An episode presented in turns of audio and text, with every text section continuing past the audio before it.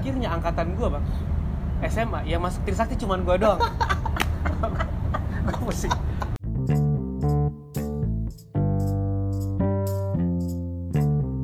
Welcome back to podcast Perantau with your one and only host Ben Barka in the house. Hari ini gue udah bareng calon presiden Universitas Trisakti.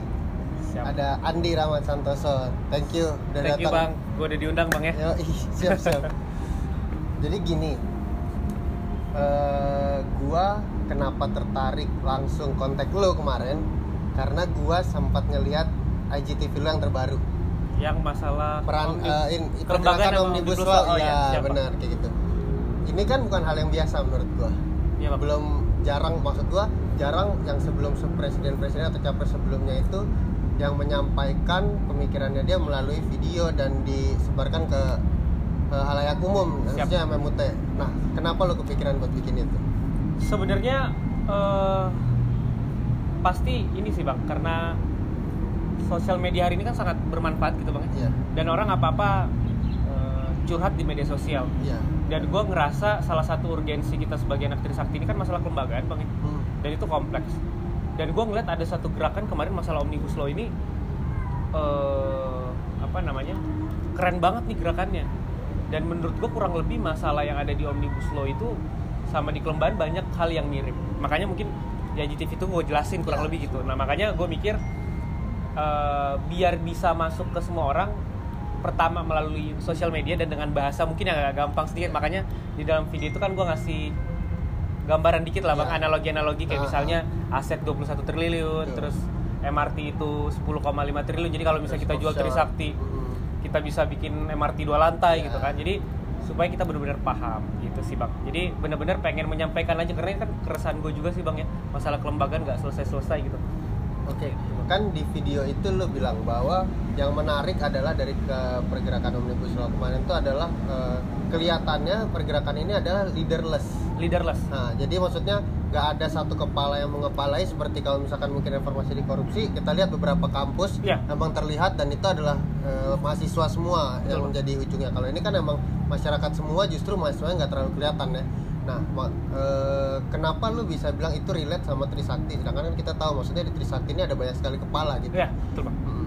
Eh, kita kan ngeliat kenapa sih leaderless dan borderless dulu bang ya. Eh, ada kenapa kok bisa gitu sebenarnya itu sebenarnya bicara soal aksi massa itu kan politik alternatif bang ya Ya. eh, turun ke jalan. Tapi kita juga nggak mungkin nyontoh 98 bang. Karena 98 yang turun mahasiswa nggak relevan kayaknya zaman sekarang. Hmm. Nah kenapa sifatnya borderless dan leaderless movement? Karena pola gerakan bukan hanya Indonesia sih bang yang gue lihat di seluruh dunia. Abang mungkin bisa lihat di Hong Kong. Nggak mungkin kan ada nggak ada alma mater tuh kan di Iya. Hong Kong. Eh, di Chili kemarin di Peru nggak ada. Terus di Catalunya kemarin nggak ada. Nah menurut gue eh, kita harus nyontoh itu. Karena bukan kita itu pola gerakan yang seorang Andi Rahmat Santoso bu- buat. Ya. tapi pola gerakan yang hari ini diterima oleh dunia. Makanya kenapa ada leaderless? Karena kenapa perasaan kan Trisakti ini kepalanya banyak. Mungkin itu jadi pertanyaan buat kita juga bang. Mungkin Trisakti hari ini nggak bisa maju-maju karena egosentris dari kepala-kepala itu sendiri. Tapi kalau intinya kan kita punya tujuan bersama gitu kan makanya sebenarnya harus leaderless. Itu prinsip awalnya sih bang. Pola gerakan dunia hari ini sih. Yang menurut gue yang harus kita contoh. Karena berhasil semua bang. Nggak ada yang nggak berhasil tuh Hong Kong Ya, ya, ya. eh, Thailand lagi proses di Chile lagi proses di Catalunya udah sampai sempat bubar kan? Ya. itu bang. Itu sih bang. Berarti maksud lu adalah hari ini lu nggak mau membuat seakan-akan Kepresma menjadi kepalanya, tapi ini adalah pergerakan bersama, bukan hanya Kepresma gitu ya. oh betul bang. Karena kadang juga miskonsepsinya adalah udah urusan kelembagaan ya bang. Hmm. urusan presma enggak dong. Karena ketika kelembagaan ada pengaruh ya gue sih yang gue percaya bang setiap apa pun keputusan yang mempengaruhi seluruh MMUT bukan cuma ke presma tapi itu kepentingan kita Ya. bersama itu sih bang makanya kenapa harus leaderless karena kalau misalnya nanti ada kelembagaan yang berubah yang ngaruh bukan cuma buat anak presma aja Hmm. yang ngaruh untuk semuanya. Nah, gua ngelihat juga selain itu lu suka nulis ya gue liat ya. Gue sempat baca blog lu satu, terus juga beberapa post di eh, Instagram lu itu berpart-part itu maksudnya Iya. mengutarakan apa ya. Nah, kenapa menurut lu kenapa gagasan itu harus ditulis? karena nulis, Kenapa Bang. maksudnya gini, eh, banyak orang yang gue punya gagasan oke kita kumpul gagasan gue A B C D bla bla bla tapi gue nggak perlu ngasih tahu ke yang lain gitu loh Iya, Bang. tapi kan kalau lo memilih untuk menulis gitu karena intinya sebenarnya kan minat seorang mahasiswa sih bang Hmm. Eh, dari gue pribadi bahwa kita tuh harus yang namanya rajin nulis Eh, sebenarnya itu kan rangkaian tuh bang nulis eh, baca sama berdiskusi Hmm. sebenarnya selain untuk bisa eh, menambah minat baca dan minat menulis orang lain sebenarnya itu sudah jadi hobi sih bang dan Oh. juga hobi selain hobi pengen bisa diskusi sih aja bang gue ada gagasan nih Eh, kalau cuman ingin memperbesar skala tongkrongan bahasanya bang Hmm. kalau gue punya bahasan eh, misalnya kita satu tongkrongan bahasan gue kalau nggak gue tulis cuma nama lu doang bang. Iya ah, benar tapi gue ada ide misalnya kemarin tuh masalah George Floyd. Iya benar gue pengen bahas nih dibuat followers followers gue gitu. Masalah soal itu. Sama mungkin ada yang tulisan yang mengenai rasisme kemarin. Itu salah satu yang ditahan itu teman gue sendiri bang. Itu Ferry. Dan gue merasa bahwa ada yang salah nih. Dan gue hari ini nggak punya kekuatan politik dan gue bisa melakukan politik alternatif yaitu mengedukasi orang bahwa sebenarnya apa yang salah apa yang benar. Tapi kan itu sifatnya belum tentu benar juga sih bang. Makanya gue sampaikan dan gue sangat terbuka. Makanya nulis itu menurut gue wujud perlawanan sih bang. Ya. Wujud perlawanan. Nah, kalau misalkan begitu berarti nggak dipungkiri bahwa sebenarnya peranan media itu juga berpengaruh sebenarnya ya, seharusnya. sangat ya bang. Nah, lu melihat nggak bahwa sebenarnya media di Universitas Trisakti ini masih kurang? Bukan kurang sih bang malah nggak ada ya Sebenarnya ada, sebenarnya ada. Iya. Kampus jaket biru. Tapi udah nggak pernah ini Ya, ya? benar. Nah, kalau misalkan lu melihatnya masalahnya apa dan kira-kira besok di kabinet yang akan lu bawa apakah akan ada yang mengarah ke sana? Iya bang, kalau misalnya kan eh, secara demokrasi itu bang, sistem di alam demokrasi kan pers itu kan sangat eh, hal yang fundamental bang. Ya. Karena eh, di dalam demokrasi itu ada yang sifatnya politis yang itu bisa ditengahi oleh media. Ya. Media kan ada mereka harus eh, mengecek, double check eh, fakta yang ada dan akhirnya di alam demokrasi bisa tercipta alam demokrasi yang baik. Ketika lu bisa melihat hanya dari eh, sud- kedua sudut Ya. pandang. Untuk eh, makanya mungkin sangat eh, memungkinkan bang eh, untuk bisa hadir forum-forum lah minimal dari awal forum media eh, secara walaupun itu misalnya eh, legal atau tidak legal dulu Ya. yang penting ada forumnya dulu deh untuk bisa eh, menilai itu sih bang pasti ke depannya pengen banget sih ada media karena salah satunya eh, mengenai media kampus itu adalah salah satu eh, gagasan yang benar-benar kita perjuangkan juga sih bang Oh, di kabinet lu? Iya. Oh, oke. Nah, berbicara masalah kabinet, kita balik ke lu sendiri sekarang. iya bang Lu eh, sejak kapan dulu deh pengen ada keinginan gitu? Gue harus, gue kayaknya harus mencalonkan diri nih sebagai presiden mahasiswa. Eh, kalau untuk mau mencalonkan benar-benar sebagai kepresma itu bang Hmm. nggak ada kepikiran sama sekali Hmm. pada awalnya Oh iya. pada awal sampai ya tiga bulan sebelum pengumpulan berkas tuh masih belum ada keinginan bang belum ada tapi memang cita yang namanya orang kan sifatnya untuk jadi pemimpin itu ada kan Hmm. boleh mundur dikit bang ya gue cerita Boleh, dulu boleh. Apa. jadi sebenarnya motivasi sih bang jadi gue dulu punya sahabat berlima bang di SMA Oh, oke. Eh, ada yang namanya Alvin ada namanya Ovi eh, Aya sama Yendi jadi gue dulu sebelum masuk sini gue masuk Akmil bang Oh. ngerasa gue keren gitu kan kan Akmil dulu pengen masuk Akmil Iya. terus teman gue tuh ada yang namanya Alvin tuh kuliahnya di ini gue shout out buat mereka juga bang Eh, boleh, boleh, boleh. Alvin tuh kuliah di uh, University of Glasgow Oh, Glasgow, UK. Glasgow Ah. terus habis itu uh, Yeni itu dia di UI Teknik Sipil Internasional. Terus satunya lagi tuh di Groningen. Terus habis itu si Ovi itu kedokteran di UKI Oke. gue sih dulu kan dulu nama SMA keren-kerenan bang. Iya. ya dulu masuk kuliah mana? Dan Gengsi dulu ya. bang ah dan, dan dulu tuh di SMA gue yang namanya Trisakti tuh jadi bahan- jadi, jadi bahan ledekan. Oh. gue sumpahin lu masuk Trisakti. Nah di angkatan gue iya bang. Dan di angkatan gue yang paling suka ngatain orang masuk Trisakti tuh gue. Dan di SMA gue akhirnya Lu yang sama di mana sih, sorry? Di Cibubur Global oh, Mandiri. Oh, Global Mandiri. dan ya. akhirnya angkatan gue bang SMA yang masuk Trisakti cuman gue doang. Gue pusing. Abis itu gue kumpul abis itu ke kampus kan. Guru-guru nanya dong lu masuk mana? Gue bersahabat berlima gue masuk sini gue masuk sini lu masuk kalau gue masuk akmil gue bisa keren. Uh, uh, uh. gue akmil. Nah mungkin waktu itu gue wah kecewanya luar biasa tuh bang. Hmm. akhirnya tapi ada satu hal sih eh, yang titik balik yang disampaikan sama bokap gue dia bilang gini eh kalau lu nyalain keadaan ya lu nggak bakal bisa selesai karena keadaan pasti bisa lu salahkan terus Iya. sama yang kedua kalau orang bagus itu bukan masalah tempatnya gak sih lebih baik ke apa kembali ke orangnya, Orangnya, gitu. betul. makanya semenjak hari itu gue mikir eh ya udah eh, di mana pun gue berada gue harus tetap maksimal Iya. di situ sudah mulai pengen jadi pemimpin Oh. cuman gue mikir apakah gue di organisasi profesional perminyakan? Hmm, hmm.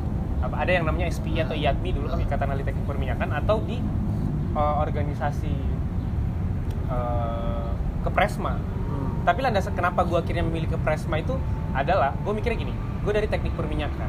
Ketika gue tuh takut ketika gue cuman adu secara technical skill perminyakan gue bakal kalah sama ITB Ah. gue bakal kalah sama UPN nah berarti apa gue harus nyari extra value gue yang lain dong. Nah di Presma gue belajar nge- ngebaca gue bicara bisa sedikit belajar masalah politik masalah hukum. Jadi maksud gue eh, extra value gue ada. Orang teknik perminyakan ITB misalnya belum tentu dulu bisa Betul. ngebahas soal geopolitik minyak misalnya. Tapi dengan seringnya gue kajian di Presma mungkin itu jadi eh, tambahan gue. Nah akhirnya itu tuh bang. Jadi Presma tuh. Tapi untuk Oh. buat jadi presiden belum ada sih sampai saat itu Oke. Nah lalu kenapa sih akhirnya mau jadi presma? Nah kebetulan pasangan gue tuh Gio bang. Iya. Jadi gue sama Gio ini sebenarnya udah deket dari botak sih bang. Oh. Gue botak gue masih botak, dia mungkin udah di presma karena kan dia hukum langsung. Iya, iya. Jadi kita sering diskusi bareng. Eh, Gua tuh sempat lihat eh, foto lu dulu. Gimana? nggak tahu. Kayaknya Gio yang update. Lu sama Gio lagi pasangan, di tengahnya tuh Bima kalau lu inget. oh Foto iya bang itu, itu Gua jauh. Itu pernah jauh banget sebelum pemira kan bang. Jauh. Itu Jauh setelah banget. pemira Dino Dimas. Iya. Iya, setelah Dan itu, ya tau lah bang anak-anak Trisakti suka bikin sensasi Iya, lah. Kita iya. bareng lah kita bareng. Ah, ah, ah. Semenjak itu buyar. Gue mungkin fokus di waktu itu gue di BEM, Hmm. Gio juga di Presma. Hmm. akhirnya kita punya pandangan yang sama bahwa eh, nampaknya ada perbedaan pandangan gue sama hari ini sama Bang Dino Hmm. bukan berarti secara hubungan gue tidak baik Iya, iya, cuman iya. secara pandangan eh, gerakan kampus Mm-mm. gerakan kepemimpinan kayaknya sedikit beda Iya. Eh, dan gue mikir kayaknya gue ada ke- punya kesempatan untuk merubah itu dan gue cuman tidak bisa ngomong doang dong gue harus terjun langsung Betul. dan setelah diskusi ternyata banyak banget yang gue diskusi sama Gio Gio awalnya kan sempet ya berpasangan sama kiri kanan kiri kanan Iya. kiri kanan akhirnya menetapkan baru sama Gio jadi berangkatnya itu dari kekecewaan dulu bang Oh. Dari malu gara-gara masuk Trisakti sebenarnya Eh, berarti lu kenal Gio seharusnya udah lama sebenarnya. Bu- dari tahun 2017 bang Oh, setahun Gitu. setelah masuk ya. setahun setelah Ah. masuk Di mana lu kenal awalnya? jadi waktu itu gue masih botak Gio Hmm. udah di kabinetnya Bang Revin gitu Oh, kabinetnya kabinet Bang cerdas. Revin ah kabinet Ah. cerdas dia jadi kastrat jadi waktu itu senior gue ya biasa lah bang botak ya diajakin senior jalan-jalan Hmm, hmm, hmm. terus habis itu ketemu ngobrol sama bang Revin bang Risno waktu itu sama bang Rehan Hmm, ketemu kenalan sama Gio nah dari situ sering diskusi Oh, sering diskusi gitu. tapi ya setelah tiga tahun itu bukan berarti tiap hari diskusi lah sempat Hmm, renggang iya, tapi iya. mulai kenalnya itu pas 2017 Oh, sampai sekarang. sampai sekarang bisa pasangan tuh lucu juga sih bang Kenapa kenapa lu milih Gio? Apakah karena memang dari awal lu udah lebih dulu kenal sama dia atau memang di saat lu coba brainstorming sama kandidat yang lain emang belum cocok? Eh, pertama pasti karena visi ya punya kesamaan yang sama Hmm. bahwa eh, ada suatu beda pandangan dan kebetulan berbeda pandangan ini bukan hanya gue pribadi Eh, ternyata Gio juga punya pandangan yang sama karena dari awal kan kita punya pandangan itu kita brainstorming itu bukan saat hanya mau jadi calon pasangan bang brainstorming itu Oke. udah dari tahun 2017, 2017 ya.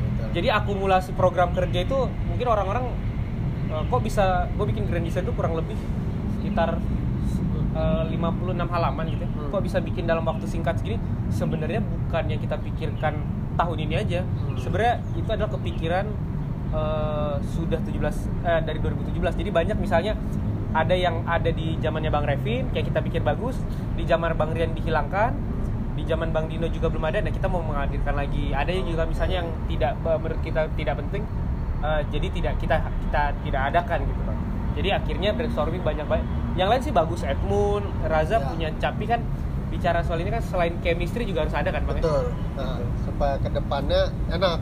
tektokannya segala macam dan gue juga sama Jo itu bukan berarti adem aja bang pasti kita bener-bener bisa sampai anjing-anjingan juga oh iya tapi bukan berdasarkan anjing karena baper ya enggak Iya, iya, cuman iya, kayak iya. eh, mestinya caranya gitu jadi menurut gue ke depannya bisa ada check and balance aja sih. Hmm. gitu Oh, Nah, terus tadi kan lu bilang sempat ada berbeda pandangan dengan arah pergerakan dari kabinetnya eh, kabinetnya sekarang optimis ya. ah kabinet bang Dino Nah, sedangkan kita tahu maksudnya hari ini kabinet optimis menjadi membawa Trisakti sebagai salah satu kampus yang waktu itu eh, menjadi pionir lah di Betul. reformasi di korupsi. Betul.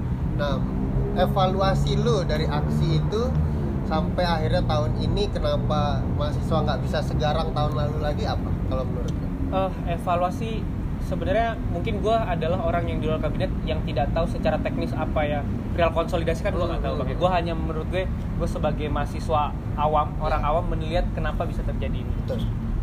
nah mungkin abang sempat nyinggung juga tadi bang masalah eh, beda nih kemarin yang kita purpose masalah borders dan leaderless dan mungkin itu kan yang terjadi hari ini Ya. yang kemarin gitu bahwa kasihan loh kemarin kita memperjuangkan hak-hak buruh misalnya tapi kalau misalnya kita aksi bareng buruh aja nggak mau agak ironis dong bang Ya, betul. nah makanya mungkin pola gerakan dari pola gerakan sih bang yang fundamental yang mungkin agak sedikit berbeda bahwa jangan sampai bicara soal gerakan itu eh, yang sifatnya jadi elitis bang Hmm. seakan-akan memang kemarin reformasi di korupsi eh, karena Ya. ada label reformasinya seakan-akan Trisakti harus maju paling depan bertanggung jawab tapi ternyata kondisinya sosiologis Trisakti nggak siap untuk turun lagi Betul. Jadi tanggung jawab moral bang Iya, iya. orang kampus lain mana nih Trisakti jangan nah jadinya banyak pemikiran kayak ah kemarin cuman eh, exposure aja gitu kan Hmm. dan jadinya ya gue juga justru kasihan sama Bang Dino Bang Dino sih secara eh, daya juang untuk mau aksi kan pasti Selalu. sangat Hmm. mau tapi kadang kan misalnya dari Trisaktinya sendiri kayak Hmm. males-malesan Hmm. tapi akhirnya sebagai pemimpinnya Bang Dino yang disalahkan ke Bang Dino Ya. Jadi kan salah itu dari awal kita bentuk aja pledoi gerakan kayak misalnya borderless kita sama buruh Oke. sama yang lain dan eh, sebagai konsensus di awal gitu loh Bang. jadi nggak ada pemimpinnya kita mau tujuannya apa ya udah nggak ada negosiasi lagi gitu Betul. Karena yang gue lihat kemarin banyak gue kan suka ngeliatin komen-komen tuh kadang ya. Gue ngeliat di kolektiva bang sama siswa, mahasiswa melawan, terus aliansi-aliansi kamisan itu banyak yang nanya justru mahasiswa mana gitu di awal ya, Iya, di awal mahasiswa mana. Terus akhirnya puncaknya yang gue cukup menurut gue adalah ironi ya, ironi itu di tanggal 20 atau 21 itu ada seruan lepas alma matermu.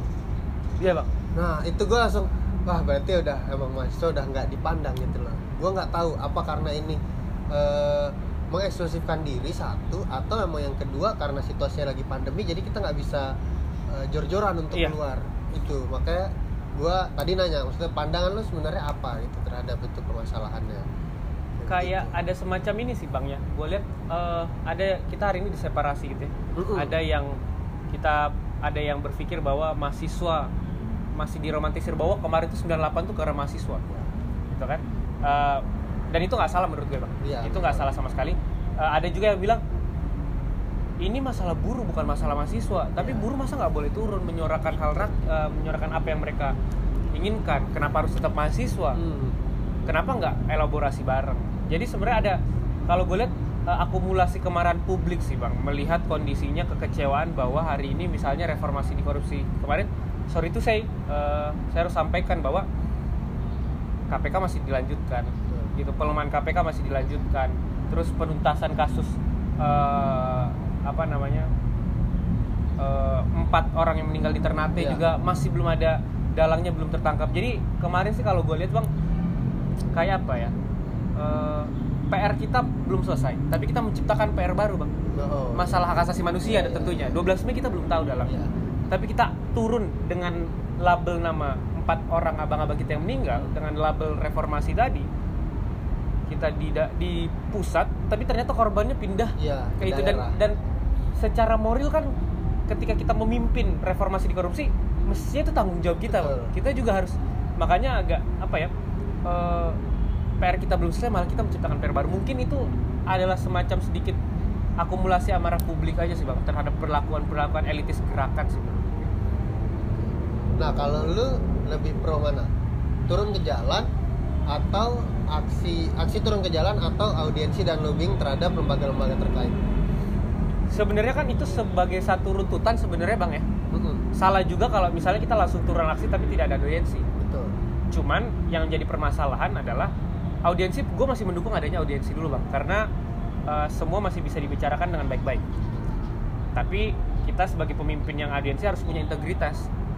Nah ketik dan kesepakatan audiensi itu mestinya harus di ini ya harus disepakati bersama dengan tim sama seluruh ak- aksi massa ketika itu sudah tidak bisa diakomodir langkahnya hanya melalui aksi menurut gue.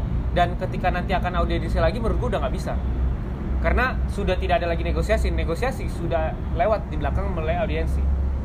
Nah itu makanya harus ada aksi untuk ya sudah sikap kita tidak mau ada negosiasi kita pengennya A ya harus A. Iya. gitu sih bang Baru masalah iya atau tidak pakai aksi Iya, Bang. massa. Turun aksi massa gitu sih bang Nah, kalau yang gua lihat sekarang ini kan kayaknya semenjak reformasi di korupsi itu eh, apa ya jiwa yang mahasiswa untuk turun ke jalan itu lagi ini ya lagi apa namanya tinggi tingginya nih Tinggi-tingginya Tahun banget lagi Bang. semangat Ah. banget nah ke depannya lu akan memanfaatkan momen ini akan dibawa ke arah mana apakah akan dibawa untuk satu kembali lagi 12 Mei yang selalu kita laksanakan karena menurut gue itu hanya seremoni sebenarnya sekarang ya turun ke jalan 12 setiap 12 Mei atau lu mau lebih fokus ke arah kelembagaan atau lu arahkan ke arah mana pergerakannya? kalau gua satu sisi nggak mungkin kita bicara soal Trisa- Trisakti dengan nama besarnya bang ya Iya. kita juga harus bertanggung jawab sama eh, omnibus law Iya. pasti itu Iya. tapi eh, fokus gua lebih ke arah kelembagaan Kelembagaan ke depan. Eh, mungkin tadi kelembagaan mungkin yang gue jelaskan tadi bang ya masalah di video gua bahwa menggunakan aksi semangat kita ini kita menuntut keadilan di luar ya kita harus menuntut keadilan di dalam dulu gitu bang jadi semangat itu harus kita pakai tapi kan tugasnya nanti sebagai pemimpin ketika misalnya insya Allah saya dipercaya kan membuat eh, MMUT menciptakan sense of urgency-nya bang bahwa ini sama urgentnya loh sama omnibus law yang yang kita ini sama-sama ada ketidakadilan bahwa bahwa kita kan untuk menegakkan keadilan sebagai seorang mahasiswa Ya. gitu sih bang. Yang penting harus ada transfer knowledge sih bang. Nah, itu transfer knowledge yang menurut gue sangat penting.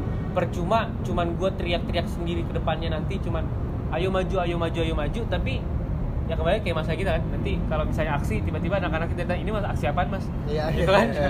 itu jadi konyol juga tuh bang. Nggak ada transfer knowledge ya pokoknya itu deh omnibus omnibus gitu kan. Kayak anak-anak STM Iya, kemarin iya, gitu kan. iya. itu kan jadi konyol. Padahal kan yang membedakan kita dengan eh, rakyat itu kan kita diberikan kepercayaan untuk mengemban ilmu dan ada sisi intelektualnya lebih sedikit gitu bang Betul. itu sih Oke. Kalau oke, kita sekarang ini kan dari tadi kita harus bicara ketika nanti lu akan memimpin. iya bang Karena masuk ke sesi akhir gue pengen nanya. Kalau misalkan nanti lu nggak menjabat, lu akan ada di kubu oposisi. iya Nah, lo akan bersikap seperti apa? Apakah akan ya udah, gue udah selesai, silahkan lanjutkan perjuangannya, Ya. atau lo akan menjadi kubu oposisi? Eh, pertama gini bang, gue menganggap bahwa bicara soal oposisi apa yang dimaksud dulu nih bang, karena menurut gue pola pola gerak hari ini sebagai kampus Trisakti sudah bukan lagi zamannya kompetisi. Hmm. Gue menganggap ini sudah waktunya kita kolaborasi. Kenapa harus kolaborasi? Satu dengan pandemi ini, terus timetable kita yang Ya. agak sangat sangat telat. Jadi gimana cara gue membantu saudara gue Edmund Hmm. nanti ketika bisa menang adalah melalui pemikiran gue bang, Me- melalui tadi menulis tadi bang. Oke. Makanya eh, mungkin teman-teman udah tahu juga gue ada grand design bang. Jadi grand design ini ah, berupa tahu. buku Hmm. seluruh gagasan gue sama Gio gue tuangkan itu semua ke dalam buku dan bukan hanya milik kabinet merdeka saja nanti ketika misalnya menang ataupun kalah Ya. jadi bisa dipakai oleh teman-teman eh, kabinet tuntas jadi terserah kan itu kan hak progresif Ya. teman-teman tapi apa pun ingin menanyanya pasti gue sangat terbuka dan juga untuk berdiskusi mengenai pledoi gerakan gue sangat terbuka bang. Jadi wujud gue bekerja sama dan berkolaborasi adalah bukan melalui gue hanya secara fisik gue turun aksi doang bang Hmm. bukan. Tapi melalui pemikiran. Menurut gue itu yang lebih esensial sih daripada cuman datang-datang aja tapi eh, tidak memberi dampak secara pemikiran. Karena bicara soal pemimpin kan sebenarnya bukan doing the dirty work lagi kan bang tapi melalui pemikirannya itu yang harus eh, punya harus punya gambaran besar gitu itu sih bang Oke. Berarti nantinya ketika diajak kerja sama lo nggak akan menolak itu. Tidak akan Karena lo mementingkan kolaborasi daripada kompetisi tadi ya. Keren, keren, keren. karena menurut gua eh, yang udah-udah kan gitu ya soalnya setelah udah menjabat ya udah yang kemarin Betul, eh, kompetitornya nggak akan bareng lagi gitu jarang maksudnya ada sih beberapa Iya, yang akan masih terlibat cuman jarang gitu. Sebenarnya nggak ada masalah sih bang menurut gue dengan kompetisi ataupun kolaborasi tapi menurut gue sendiri bang ya itu cuman perbedaan di dalam jangka panjang Eh, sama pola jangka panjang dan jangka pendek misalnya kita berkompetisi nih bang ya bahwa eh, gue mau bikin sesuatu hal yang paling bagus abang juga seperti itu Iya, akhirnya betul. kita maksimal dalam proses Hmm. pembuatan suatu karya tapi untuk penciptaan secara jangka panjang itu nggak bakal bagus bang karena ide kita bakal stagnan Iya. tapi kalau kolaborasi kan eh, abang punya ide A, kita punya ide B, tapi kita bisa pikir untuk berkepanjangan. Menurut gue kenapa kolaborasi itu sangat penting sekarang, Bang. Bukan bukan kompetisi kita kesampingkan dulu karena waktu dan juga pandemi ini kita harus melakukan hal yang spesial sih, Bang. Oke, pertanyaan terakhir. Siapa? Eh, program-program apa yang akan jadi program andalan lu ke depan kalau lu terpilih? Eh, program ya, Bang. Sebenarnya gue mau bikin yang namanya eh, satu Kementerian Advokasi Mahasiswa. Oke. gue jelasin apa? Gak apa-apa, Nggak bebas bebas. Lu jelasin boleh. Kementerian Advokasi Mahasiswa tentunya bang. Jadi itu merihal eh, bagaimana ke Presma kembali lah bang menurut gue kembali kepada hitohnya untuk membantu permasalahan-permasalahan di tengah MMU, eh, permasalahan yang ada di tengah MMUT karena menurut gue itu gunanya diciptain ke Presma. Terus gue mau bikin yang namanya eh, Kementerian Riset Populer bang. Untuk gimana? Untuk bisa ngelihat menilai eh, program kerja yang gue buat ini tepat sasaran atau enggak sih. Oke. Sebagai contoh bang, gue salah satu program kerja gue hal yang simpel tapi menurut gue ini adalah unggulan. Itu masalah eh, gue bikin Kementerian Kesehatan. Itu tugasnya untuk ngecek nilai gizi sama sanitasi yang ada di tiap-tiap kantin kampus A, B dan F. Mungkin bagi beberapa orang kan konyol bang ya. Iya. Eh, ngapain sih lu presma harus gitu? Tapi gue latar belakang gue berpikir sama Ji adalah gue nih tiga tahun kampus dan gue sebagai organisatoris nggak ada program kerja tuh yang nyentuh bener-bener nyentuh gue. Adanya gimana anak yang kuliah pulang kuliah pulang. Hmm. Jadi rasa ketidakpemilikannya ke Presma itu cuman ada bagi organisatoris. Ya, ya. Nah, sedangkan kalau gue bisa menyentuh sampai tatanan gizi dan juga sanitasi makanan, gue pengen ada perubahan pola pikir bahwa anak kuliah pulang tuh bisa mikir, eh, gue makanan gue aja sanitasinya sama nilai gizinya dipikirin sama Presma nih. Nah, ke depannya supaya apa? Ke Presma dulu deh memberikan untuk MMUT. Jangan kita eh, maunya turun nasi minta ma- masa Ya, doang ya. gitu. Itu itu Kementerian Riset Populer sama ini. Sama mungkin gue tidak memberi program kerja sih bang, karena menurut gue program kerja itu bisa aja tidak dilanjutkan Hmm. karena eh, yang gue pengen itu adalah suatu sistem. Jadi sistem ini kan bisa berkepanjangan. Hmm. Pertama sistem penilaian sih bang. Gue tuh pengen banget di Kepresma itu ada sistem penilaian melalui Key Performance Indicator Oke, ya. KPA yang di mana kementerian itu bagus atau enggaknya bukan masalah absen atau program kerjanya tapi kebermanfaatannya nilai budgetingnya dan juga kolaborasinya terus yang terakhir eh, mungkin gue pengen banget eh, bikin yang namanya forum kastrat Universitas Sakti jadi itu bicara soal pola gerakan harus sinergis contohnya paling enak sebenarnya omnibus law bang Hmm. itu semua elemen bisa ada Betul. jadi misalnya ke Presma sebagai koordinir aja, nggak usah makan haknya anak FEB, nggak usah makan haknya anak eh, FTKI. Jadi masalah lingkungan itu biarin himpunan deh, kastratnya himpunan teknik lingkungan yang Hmm. ngebahas itu. Untuk masalah eh, minerba, biarkan anak-anak BEM FTKI kajiannya. Nah dari situ secara intelektual kita bisa kuat bang. Oleh jadi kan misalnya dikasih peran kan enak bang. Lu kalau misalnya bikin program kerja atau bikin ini, lu dikasih tugas, ketika nanti eh, acara itu nggak berhasil kan lu kecewa juga kan Iya. ada rasa bermiliki jadi intinya sih gue pengen ke Presma ini bisa menjadi apa namanya jembatan dari segala aspirasi bukan hanya anak organisasi aja semua MMUT gitu sih bang Ya karena emang paling penting adalah masa sadar itu ya. Iya, Bang. Itu- itu yang harus jalan terus. Oke, thank you Siap, Bang. Andi. Thank you banget bang Thank you banget. Gila. Siap. Udah jauh-jauh. Oke, mungkin segitu dulu dari gua sama Andi. Nanti kalau mau ditanya-tanya atau ada ngasih masukan boleh langsung di chat aja ke Instagramnya Andi Rahmat Santoso. siap Thank you semua yang udah Thank you, nonton. See you on the next episode. sip